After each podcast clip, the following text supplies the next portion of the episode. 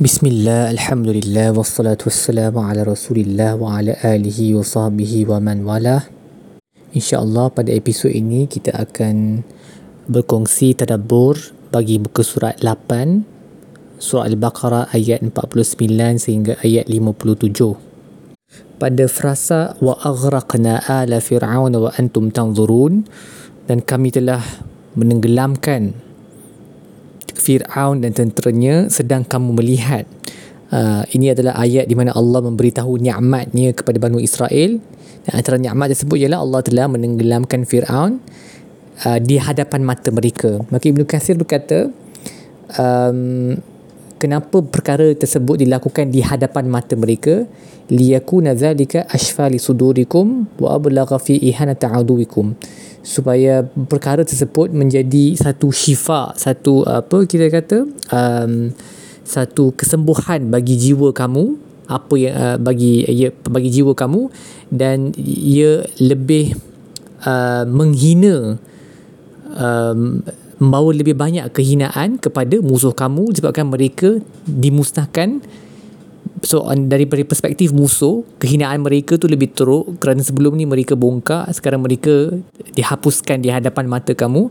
Dan bagi perspektif kita pula yang diselamatkan uh, Banu Israel yang diselamatkan dia menjadi satu syifa bagi uh, kesedihan yang di dalam hati mereka selama ini kerana perbuatan teruk Firaun dan uh, dan tenteranya Of course bukan selalu Allah memusnahkan uh, musuh di hadapan mata tetapi apabila Allah memusnahkan musuh kita di hadapan mata kita itu merupakan satu perkara yang uh, patut disyukurilah ia, ia adalah sejenis nikmat.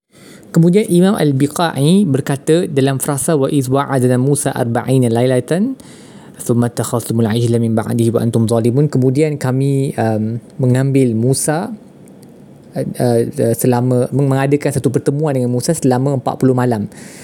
Uh, dikatakan disebut malam secara khas kerana malam itu adalah waktu yang paling lazat dan paling bagus untuk bermunajat pada ketikanya.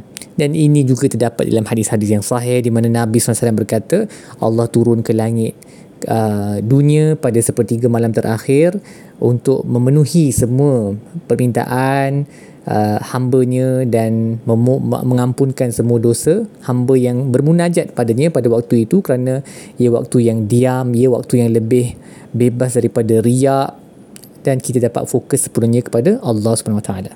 Di dalam um, kitab Tafsir Al-Munir karangan Dr. Wahbah Zuhaili pula um, Dr. Wahbah memetik kata-kata um, Imam Al-Qushairi sebelum tu beliau berkata wasabr miftah al-farj sabar itu adalah kunci kepada uh, kebebasan ataupun uh, ialah kebebasan daripada kesusahan.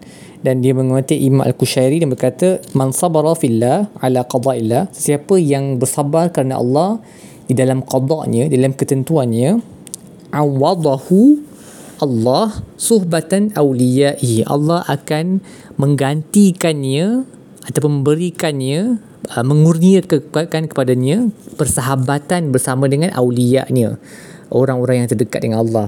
Kerana Banu Israel ni apabila mereka bersabar di atas kekerasan dan uh, segala uh, siksaan oleh Firaun Allah telah menjadikan daripada kalangan mereka ramai nabi dan juga raja-raja dan telah memberikan mengurniakan kepada mereka apa yang tidak dikurniakan kepada sesiapa sebelum itu dari kalangan sekalian makhluk. Kerana kesabaran mereka tu. Maksudnya mereka dapat berkawan dengan, sebab nabi itu daripada kalangan mereka. Maksudnya mereka dapatlah suhbah persahabatan dengan nabi persahabatan dengan persahabatan dengan raja-raja dan aulia Allah yang lain apa tahu jihad dan aplikasi yang kita boleh belajar daripada uh, muka surat ini? Yang pertama um, apabila kezaliman dan kemelampauan itu uh, menjadi semakin semakin teruk maka dekatlah kemusnahan uh, pemerintahan orang yang zalim tersebut. Kemusnahannya semakin dekat. Yang kedua janganlah putus asa dengan banyaknya maksiat kerana kalau Allah boleh mengampunkan dosa syirik apabila di apabila uh, seseorang itu bertaubat baginya seperti mana dalam ayat summa takhatumul ajla min ba'dihi wa antum zalimun thumma afawna ankum min ba'di dhalik. Kamu telah mengambil lembu itu sebagai tuhan dalam keadaan kamu menjadi menzalimi diri sendiri tetapi kemudian Allah telah mengampunkan kamu agar kamu bersyukur jadi kalau kalau dosa syirik pun boleh diampunkan oleh Allah maka bagi kita yang ada dosa yang kurang daripada syirik ni tugas kita hanyalah untuk berpaling kepada Allah dan bertaubat kepadanya dengan taubat yang benar dan juga kita belajar daripada muka surat ni adalah antara rahmat Allah kepada hamba ni adalah dia me, menangguhkan uh, hu, um, menangguhkan hukuman dan tidak mempercepatkan siksaan ke atas mereka agar mereka diberi peluang untuk bertaubat dan ber, beristighfar kepadanya. Dan berkaitan dengan, dengan ini, kita uh, perlu lebih bersyukur dan berdasarkan cerita ini kerana taubat daripada taubat Banu Israel apabila mereka berlakukan syirik cara mereka perlu bertaubat adalah dengan membunuh diri sendiri. Itu adalah cara mereka bertaubat daripada dosa syirik tetapi bagi uh, pendosa umat Muhammad Allah telah meringankan syarat taubat dengan sekadar memohon istighfar dan bertaubat dengan taubat yang benar, taubat yang nasuhah. Jadi yang ini kita kita umat Muhammad kena lebihlah bersyukur atas nikmat ini. Dan akhir sekali daripada ayat kulu min tayyibati ma razaqnakum, makanlah daripada benda-benda baik yang telah kami rezekikan kepada kamu. Uh, aplikasi ini adalah kita uh, apa lihat baliklah makanan yang kita consume, semua benda yang kita makan, tengok balik apa yang kita makan dan jauhilah perkara-perkara yang syubhah kerana uh, alternatif kepada makanan bagi makanan uh, yang yang syubhah ni makanan yang halal memang banyak. Maka cukuplah kita untuk menghadkan diri kepada kita kepada yang baik-baik daripada rezeki Allah yang halal dan tinggalkan makanan-makanan yang syubhah. Setakat itu sahajalah um, odok pada hari ini. insyaAllah kita akan sambung uh, uh, tadabur bagi muka surat seterusnya dalam episod yang akan datang insyaallah. Wasallallahu ala sayyidina muhammad wa ala alihi wasahbihi wasallam walhamdulillahi rabbil alamin